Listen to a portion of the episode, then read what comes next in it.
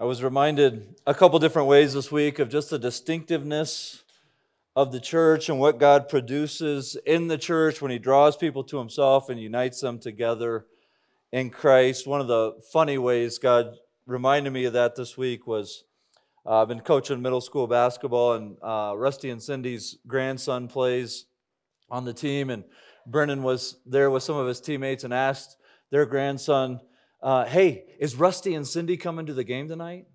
And uh, his teammate says, Who in the world is that? And Banks says, That's my grandma and my grandpa. And Brennan's teammate looks at him and says, Why in the world would you be excited to see his grandma and his grandpa? And Brennan said, They go to our church. So I'm just grateful for what the Lord does. And it just reminded me that some of the things that we view as just normal part of church life is actually a way where a testimony, a witness to the world. So let's go, Lord, in prayer. Oh Lord, we just sang that when we stand in glory, we will behold you face to face. And Lord, we pray that those words would not just be empty words that we sing, but that they would be true for us.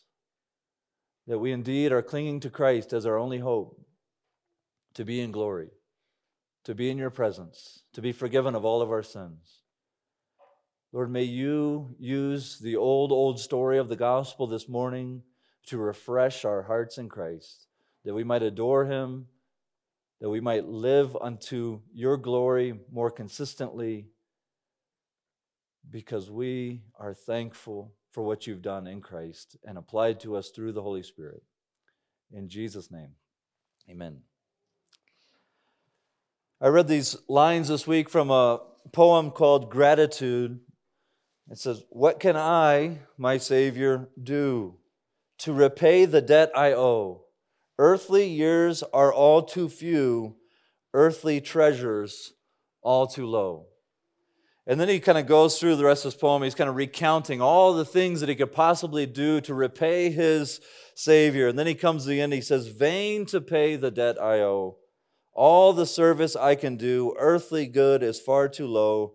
Earthly years are far too few. I wonder if you feel that this morning. There's not enough goods on earth and not enough time to repay God for what He's done in Christ. Do you feel that, that every treasure on earth is too low a repayment based on what He deserves from us? Do you feel that you could never be good enough in 10, 20, 30, 40, 60 years, whatever you have left on this earth? I hope, I hope you feel that. I hope you feel that because once you feel and understand that, you are in a position to really appreciate what happens in our text. I asked Rusty to read Romans chapter 3, but we're actually going to be in Luke chapter 23. And we're going to I'm going to read the text and we'll pick up there in verse 32. Two others who were criminals were led away to be put to death with him. And when they came to the place that is called the skull, there they crucified him and the criminals, one on his right and one on his left. And Jesus said, Father, forgive them, for they know not what they do. And they cast lots to divide his garments. And the people stood by, watching, but the ruler scoffed at him, saying, He saved others, let him save himself, if he is the Christ of God, his chosen one. The soldiers also mocked him, coming up and offering him sour wine and saying, If you are the king of the Jews, save yourself. There was also an inscription over him, This is the king of the Jews. One of the criminals who were hanged railed at him, saying, Are you not the Christ? Save yourself and us. But the other rebuked him, saying, Do you not fear God, since you are under the same sentence of condemnation? And we indeed justly, for we are receiving the due reward of our deeds. But this man has done nothing wrong. And he said, Jesus, remember me when you come into your kingdom. And he said to him, Truly I say to you, today you will be with me in paradise. I don't know, I was just struck as I read that poem this week that here's the, the criminal on the cross who had no time left and could not give Jesus anything. And Jesus says, Today you will be with me in paradise. Because as you read the poem, how can I repay my Savior? I don't have enough time. I, I, I, don't have enough money. I don't have enough treasures. And then he kind of recalls everything he could possibly do. And he ends by saying that even that would not be enough. It, it sounds like it's a prayer of, of despair. But then I kind of started thinking, well, the title of the poem is Gratitude. It's gratitude. So it's not a poem about despair. It's a poem that he's rejoicing that I could never repay this debt. And the good news is, I don't have to. I don't have to because Christ has paid it. This is the only debt you'll ever incur in your entire life that you should rejoice that you cannot repay. You can be happy about that. The fact that we cannot repay this debt, it magnifies the generosity and the kindness of God in Christ. All right, so I mentioned last week in chapter 23, verses 26 through 49 should really be kind of one section, but I thought it would be best to take it as two sermons to get through this one section. So this morning is part two of this one section, and if I'm being honest, there's now part three coming next week. I read a pastor this morning. He said, my, my sermon manuscript was too long, so I lowered the font and I shrunk the margins. Well, I didn't want to do that. I just thought we'll finish the text next week. Last week we saw that Jesus uh, gave a warning, a warning of impending judgment for unrepentant Israel, and that that sort of looks forward to and, and pictures a greater judgment, a worldwide judgment, as Christ judges the world. And we saw in, in uh, the trial and we saw in the crucifixion the mockery of everyone involved as they made fun of Jesus for not coming down off that cross and saving himself. We saw that he was dying in order that he might save many. So, as we kind of dive back into this larger section here, we see one, one of the two criminals join in mocking Jesus. But we've seen enough mockery, right? We, we've seen almost everybody on scene making fun of Jesus. So the, the really amazing thing is not that one of them is mocking, but that the second criminal comes to his defense. And so that's what we're going to look at this morning. The first point is, is this we are saved by simple faith in Christ. We are saved by simple faith in Christ. We saw up there in verse 32 that there were two criminals crucified with Jesus, one on his left and one on his right. And then the story kind of faded away from these guys and we sort of we sort of walk through Jesus' prayer for those who are persecuting him. We, we walked through what it means for him to be crucified. Well, now the, the, the passage kind of circles back to these two criminals. And it says one of them railed at Jesus. Now, that's actually the same Greek word that was translated blasphemed earlier, I think at the end of chapter 22. So, this is, this is another taunt. When he asks there in, verse 39, Are you not the Christ? He's not expressing some kind of uh, minuscule faith, right? Some maybe maybe it could sound like a weak faith. Are you not the Savior? It's not that. He's, he's blaspheming, he's railing against him, he's making fun of Jesus. It's a sarcastic slander, and we see in one man uh, his unrepentance and his unbelief in Christ.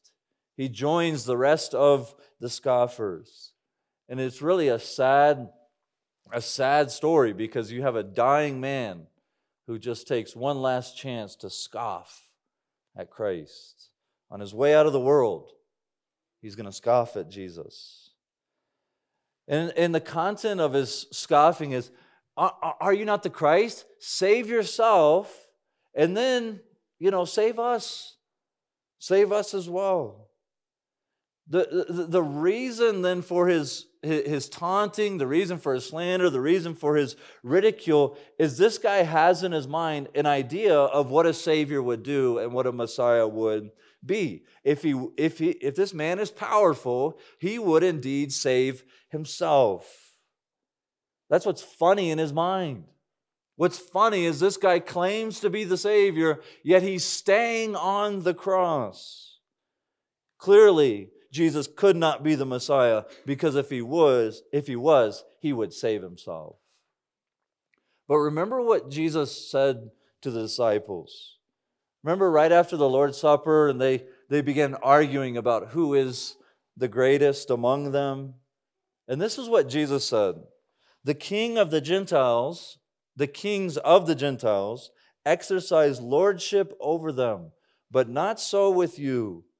Rather, let the greatest among you become one who serves.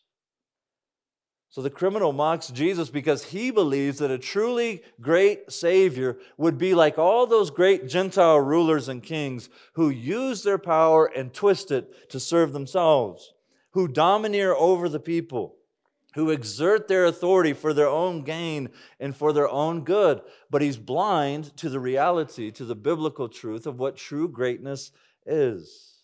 I wonder if you see the greatness of Christ this morning. That the infinitely righteous and holy one is choosing not to save himself. He's choosing to go to that cross. No one takes his life from him. He lays it down of his own accord. He has the power to domineer and serve himself, and he chooses to lay it down. And he's therefore truly great, truly great as he suffers in the place of those who are at enmity with him, suffering for his enemies.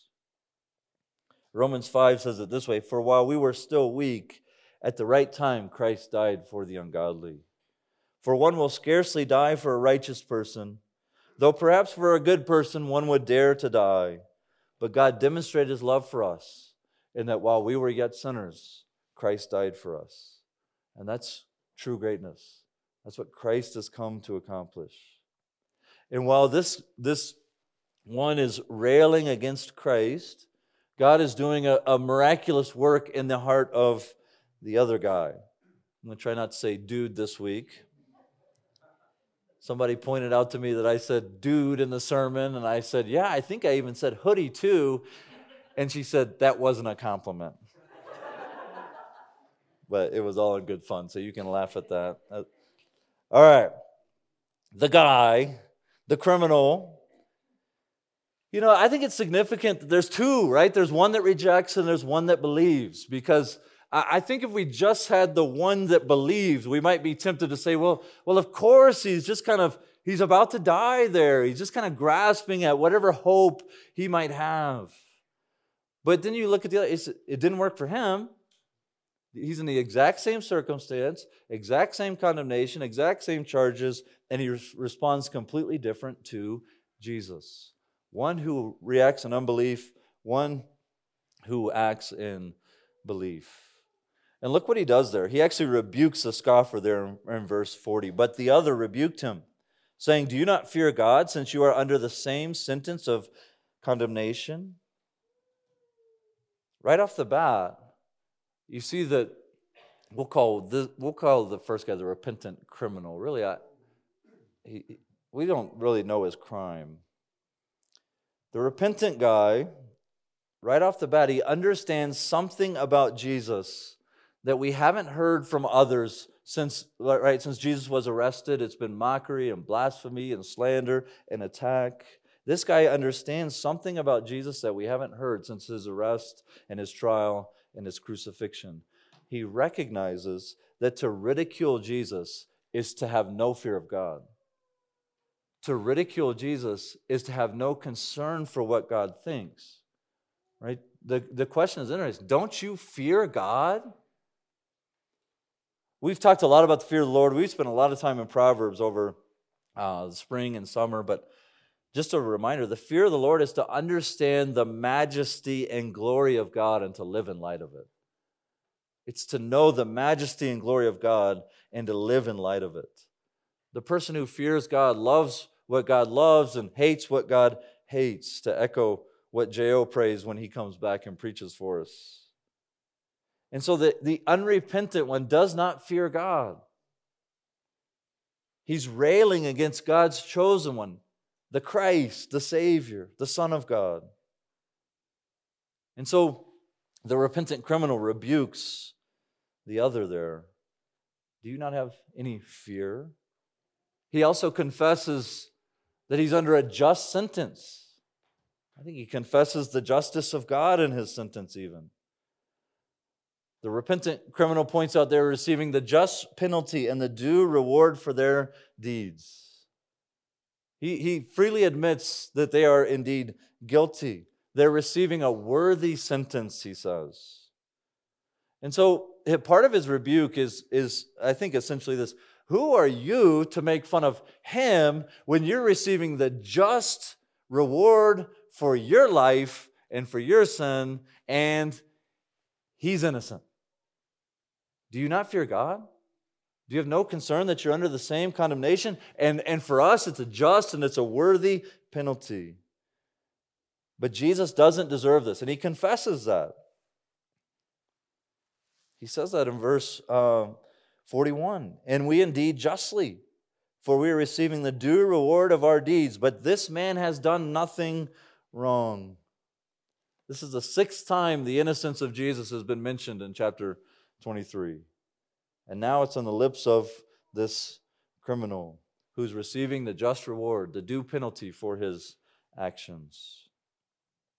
And so after, after rebuking the scoffer, he now turns and addresses Jesus. And we see his request there Jesus, remember me when you come into your kingdom. We said the point is we're saved by a simple faith, and I love the expression of the simple faith of this criminal. He knows that Jesus can help him. He knows that Jesus can help him. His request for Jesus to remember him. That's what it's a request for help, the sort of help that, that God gives his people throughout the Old Testament when God remembers his people and he acts on their behalf. So he's speaking to Jesus as if, would you be, would you be like God the Father and demonstrate your covenant faithfulness and remember me?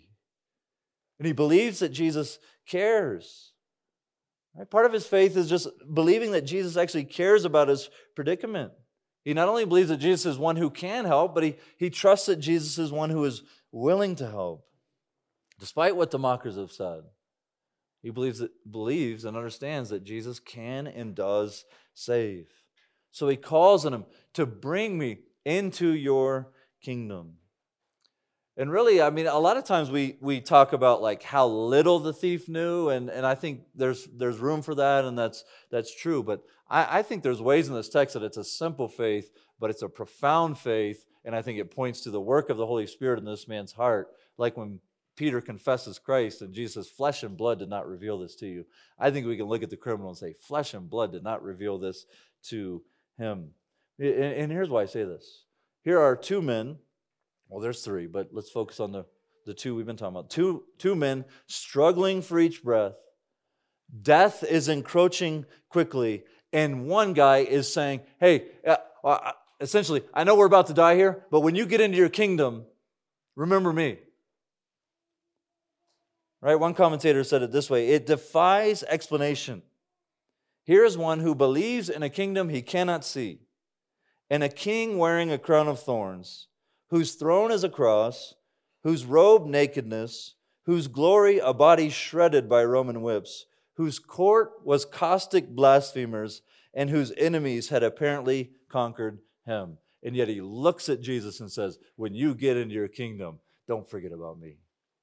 Remember me. Such faith must be the miracle of God. The Spirit of God shining light in this man's heart.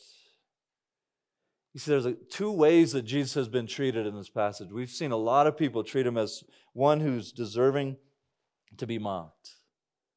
But this man sees Jesus as a Savior and a King. Remember me when you get into your kingdom.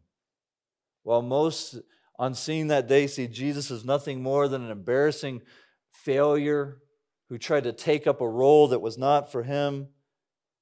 They see him as a person who will be killed and forgotten and just pushed into history. The way we just sang will happen about us, right? We're going to die and we're going to kind of be, be forgotten about history, the way you forget your dreams when you wake up. That's the way they were thinking about Jesus.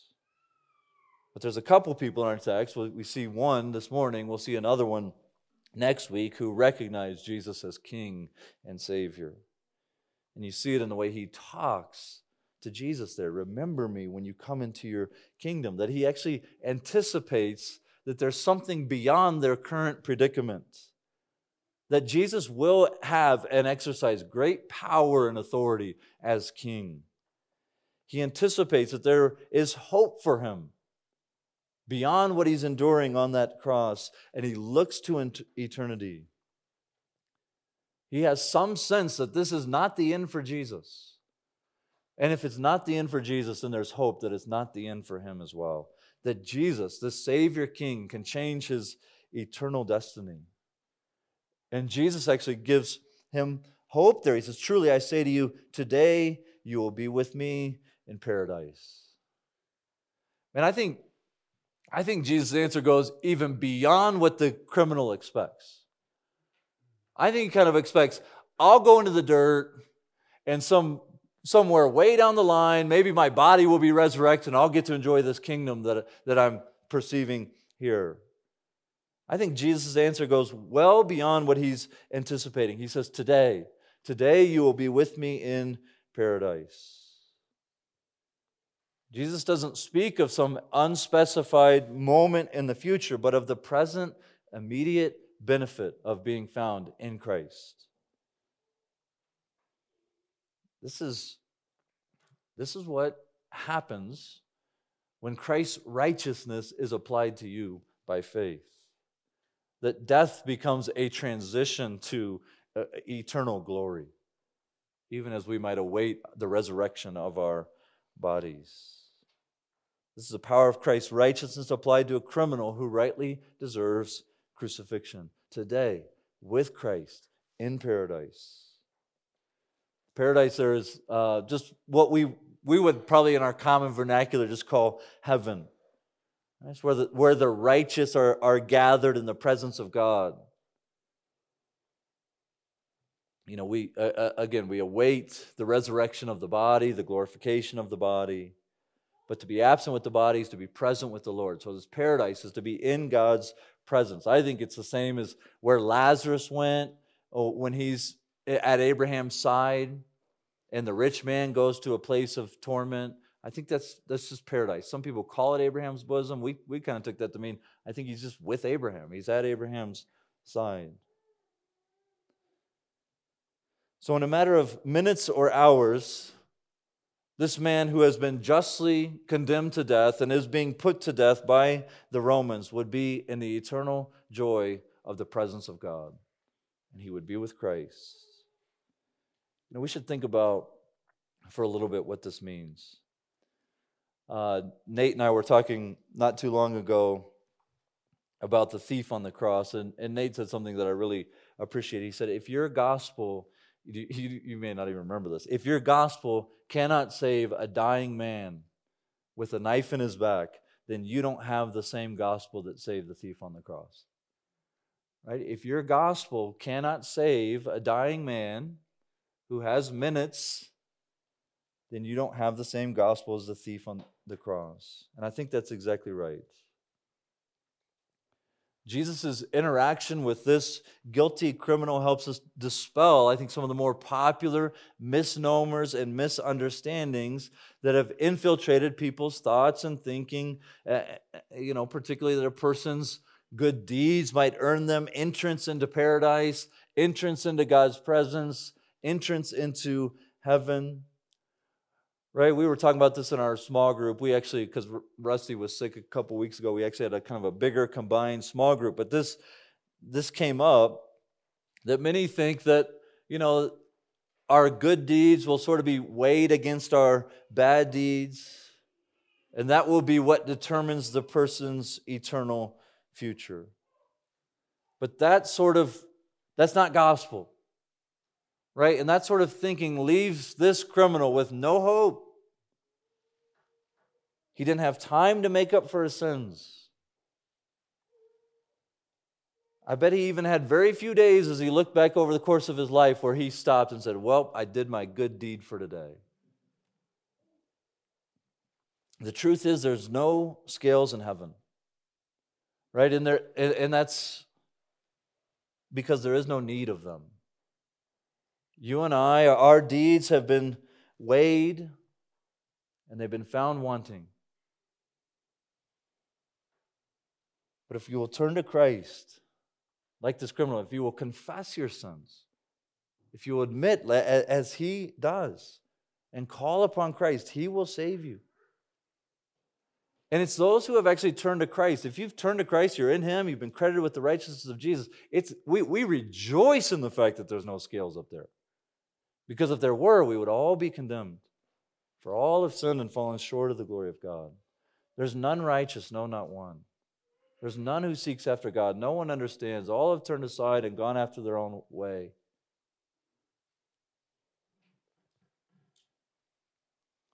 I think this idea as well helps those who are in Christ, those who are trusting in the death and resurrection of Christ for the forgiveness of their sins.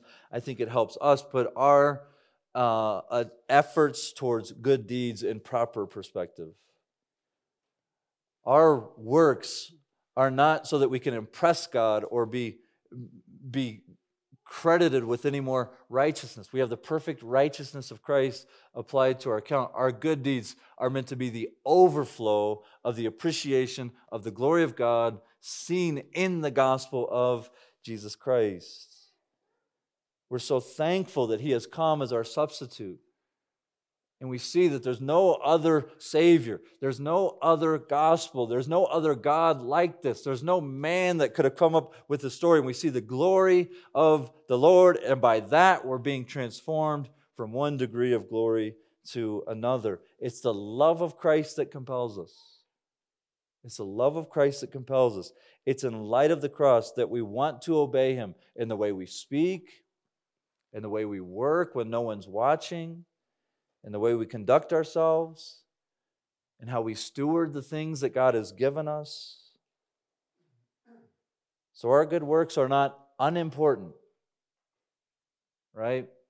The gospel is not that, well, live however you want because you've been credited with the righteousness of Jesus. Our good works are not unimportant, but they are not the basis for our right relationship, the enmity being destroyed between us and God. So others then have kind of looked at the thief on the cross and said, yeah, he, the scales don't work for him. Right? That, that, that leaves him without hope. But you know what? There's, there's a place that he can go where, where the rest of his sin can kind of be cleansed out of him. It's a place called purgatory. In that place, the remaining sin that you have left can be cleansed over time till you're worthy to be in the presence of God. Now, if if purgatory were necessary for anyone, it'd be this guy in our passage, right? If it were needed for anybody, it'd be this guy. He just got he just got saved, he's about to die, and he was justly being put to death for being criminal. Yet Jesus says, Today you will be with me in paradise. Right, we see it's a simple faith in Christ that saves, and it saves completely, and it saves completely apart from works. And it's based entirely on the death and resurrection and the perfect life of Jesus Christ. Rusty read it this morning. We rejoiced in it together. We're justified by faith apart from works.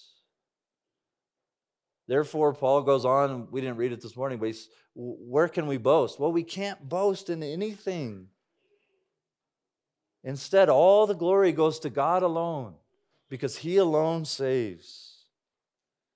You know, there's some really good things, some, some things that we are passionate about in this church, things that if that criminal should, would have come down off the cross, he should have pursued. Things like baptism, things like church membership, right? Those are good things and important things, and we preach on those things, but those things don't save. And we see it here in the criminal. He had no opportunity. Saved completely apart from works. No opportunity to tithe to a church. No opportunity to really do much of anything for Christ that could be credited to his account. I think this story is a, a gift to us because it helps us see the glory of the free salvation that we have in Christ. Apart from any of our own deeds, completely righteous. When a person comes to Christ, they become the immediate beneficiary of every spiritual blessing in Christ Jesus. There's no tiers. There's no second blessing that you need to be working to. You have everything you need in Christ Jesus the moment you believe because it's the gift of His grace. And it's because Jesus has earned it for us. And when you're united to Him, you receive the sort of blessings that should come only to Him. His righteousness given to you. And His righteousness goes so far beyond our sin. So far beyond what, what He is so righteous that His righteousness swallows up our sin, it supersedes it. And that's not to minimize our sin, it's to maximize the righteousness of Christ and the perfect work that He accomplished for us. Though our sin is great, His life and His record prevails for us. His righteousness is given to you, His sonship, you are adopted into His family. The moment you come to Christ, you don't earn that. You don't have to live, you don't have to meet some expectation outside of faith in order to now you're welcome into the family. You were at arm's length. Christ's death and resurrection, Romans chapter 6, yours in Christ. He's such a complete Savior. He's sufficient to save, so sufficient that he can look at a guy that should be put to death and say, Today you'll be with me in paradise. You know, if anyone understood the lines we read this morning, right? Earthly years are all too few, earthly treasures all too low. If anyone understood, it would be him. Yet he called on Christ and asked him to remember him when he entered into his kingdom. So then, the, our second point is much briefer than that, but I want to ask the question on what basis can Jesus offer that? On what basis can Jesus offer that? And, and so, point number two is this the object of our faith is Christ and Him crucified. We're saved by simple faith, but what matters is, is the object of our faith. I remember doing a VBS I, one year, probably back in Missouri. I don't know. Uh, could have been in, in Colorado one time, but we, we, you know, we, this little girl, she was probably like four, and she's saying, I, I want to be saved and her name was Faith. And I said, Okay, Faith, what do you think it means to be saved? And she said, You need me in your heart. Her name is Faith. You need faith in your heart. All right. What matters is not just having faith, right? You know, I didn't say, hey, well, repeat after me and we'll tell the whole church you got saved, right? What, she didn't have the right object of her faith. And the world treats faith kind of like that, right? You just need faith. You just need you just kind of need to believe that everything's going to turn out okay. Just just have faith through the divorce or or faith through the cancer or faith through this. They they use it sort of so flippantly like faith in what? Faith in what? Told you before about that um, Unbroken movie, right? Angelina Jolie was part of like producing that movie, and and the guy that's actually the the main person portrayed in that movie, he actually became a Christian. He like prayed out on this boat, Lord, if you save me, I'll give you my life. And then he he was a prisoner of war and was beaten, and he he sort of turned himself over to revenge and alcohol, and then he went to this Billy Graham sermon and heard the gospel for the first time, and he realized to give your life to Christ or to give your life to God, to serve God with your life, you, you have to come to Christ by faith. And, um, and then he went and actually found his persecutor. Instead of trying to kill him, he forgave him. All right. Uh, so, but in the midst of this, they were doing this little documentary on how it all came to be, and they're interviewing Angelina Jolie, and she says, "Man, I want, I want faith like that." But then she said, I need faith that everything's going to turn out all right. I thought, oh my goodness, his faith is in Christ. Not that everything's going to turn out all right. So, as we study this passage, I want us to keep in mind the object of our faith is what, what matters. The question that comes to my mind as I think about the crucifixion of Christ is could Jesus have died any other way? Could he have died any kind of way? Was the manner of death significant? Now, I'm not omniscient and neither are you, so I'm sure there are ways that God could have brought about his plan uh, for his own glory and it would have accomplished our salvation. But I think as we consider the crucifixion in light of the storyline of Scripture, we see that what at first might seem to be an indiscriminate detail becomes a wonderful picture of our redemption. Here's what I mean Jesus was hung on a cross, or as the apostles call it in the book of Acts, he was hung on a tree. This idea, this idea you found in verse 39, one of the criminals who was hanged with him. why does that matter? Why is that significant? Why would the, why would the disciples and the apostles go and they're preaching that Jesus had been hung on a tree? Well, Deuteronomy 21 said that it's actually a curse to be hung on a tree. It said this And if a man has committed a crime punishable by death, and he is put to death, and you hang him on a tree, his body shall not remain all night on the tree, but you shall bury him the same day. For a hanged man is cursed by God. You shall not defile your land that the Lord your God is giving you for an inheritance. So there were some that had committed a, a, a transgression of the law that was worthy of the death penalty. And some would be sort of hung on a, hung on a tree as almost like the cross, like a deterrent to ungodliness. It was as if they were so wicked they didn't deserve to be buried right away. And that person, the law of Moses said, was under God's curse. He's a transgressor of the law. But then why would, why would a tree be associated with being under transgression? Why the tree? Why, why does that matter? Well, I think, I think it makes sense. I think we'll see it in Galatians 3. That the, the, the tree is the, the image of the curse because it's the tree that, that was the object at the impetus of Satan that led to the first transgression against the Lord that flooded this world and flooded creation with sin. It was Adam and Eve partaking of forbidden, forbidden fruit of the tree of the knowledge of good and evil. And because of that, they became transgressors. And sin and all of its consequences and spiritual death and alienation from God and, and blindness and darkness, it, it flooded into God's creation because they ate of this tree. So, being hung from the tree was a visible repre- representation that you are bearing the consequences for transgressing the law of God. And this is why I think the Apostle Paul does it. He sort of takes this idea from Deuteronomy and, he applies it to Christ in Galatians 3. He says this Christ redeemed us from the curse of the law by becoming a curse for us. For it is written, Cursed is everyone who is hanged on a tree.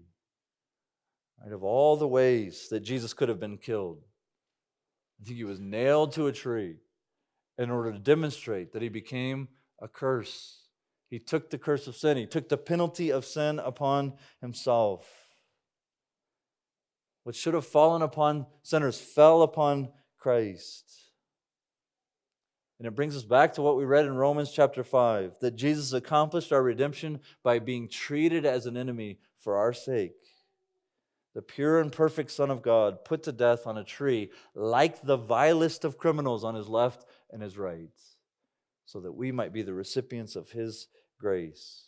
We've seen over and over, we said six times they've confessed his innocence. The centurion, next week, going to say it again. He perfectly obeyed the law. And he should have alone been the recipients of the blessings of keeping the law of God, yet for our sake he bore the curse of condemnation.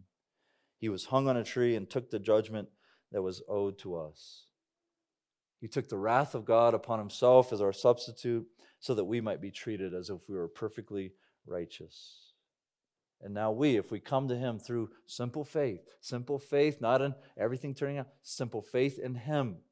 Right? We've talked about the Puritans using that word recumbency, placing your full weight on something, throwing your full self at the death and resurrection of Jesus on your behalf. you receive all the spiritual blessings available in Christ. Notice then that this, this whole thing began with the, the, the repentant criminal acknowledging his own inability to have obeyed, right? He's, he's a, admitting this is the just penalty, the due reward. And I, I was just going to say, this is, this is the first step in anyone coming to Christ. God opposes the proud, but he gives grace to the humble. He runs to those who confess their sin and admit their need for him. And this morning, even for believers, it's good for us to remember that it's because of our sin, it's because of our sin that Christ was hung on that tree. Augustine said the cross was a pulpit in which Christ preached his love to the world. The cross was a pulpit in which Christ preached his love to the world. And if that's true, I think the thief on the cross, the criminal on the cross, becomes like one of the main points of how God demonstrated his love for us. And that while we were yet sinners, Christ died for us. What a glorious gospel we have. Right? What a glorious gospel we have. That's, that's the message that, that we need to be reminded of, even as believers. That's the message that our world needs to hear. That's the message that our neighbors and our coworkers and our, our friends and family, that's the parents, that's what our children need from us, is to be reminded of the gospel of Christ. It's the message that's been entrusted to the church to protect and to preach and to proclaim, even when it's not popular, even when it's out of season. The gospel that this news can save a man on his deathbed. Right? But I feel like I should say this. Please don't bank on that. Right? Please don't bank on I'll live life my way on my terms and I'll settle up with God on my deathbed. You're, if that's your heart,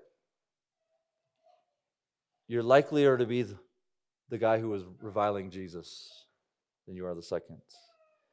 As far as we know, the criminal is encountering Jesus for the first time. Right? So if you want to follow the criminal's example, don't think you put off to your deathbed.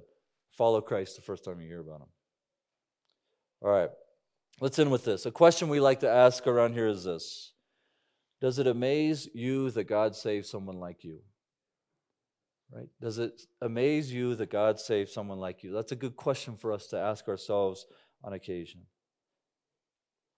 Isaac, Isaac Watts wrote this While all our hearts and all our songs join to admire the feast, each of us cries with thankful tongues, Lord, why was I a guest?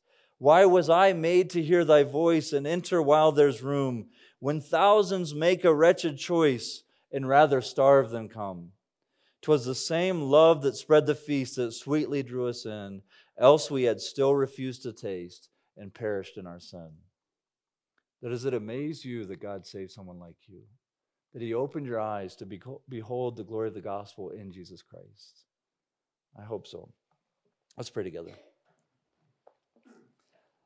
Lord God, thank you for time to just reflect on you and your Son, Jesus Christ and the ministry of your spirit and allowing people to see truth. Would you do that even now? We've got um, people who come who don't know you.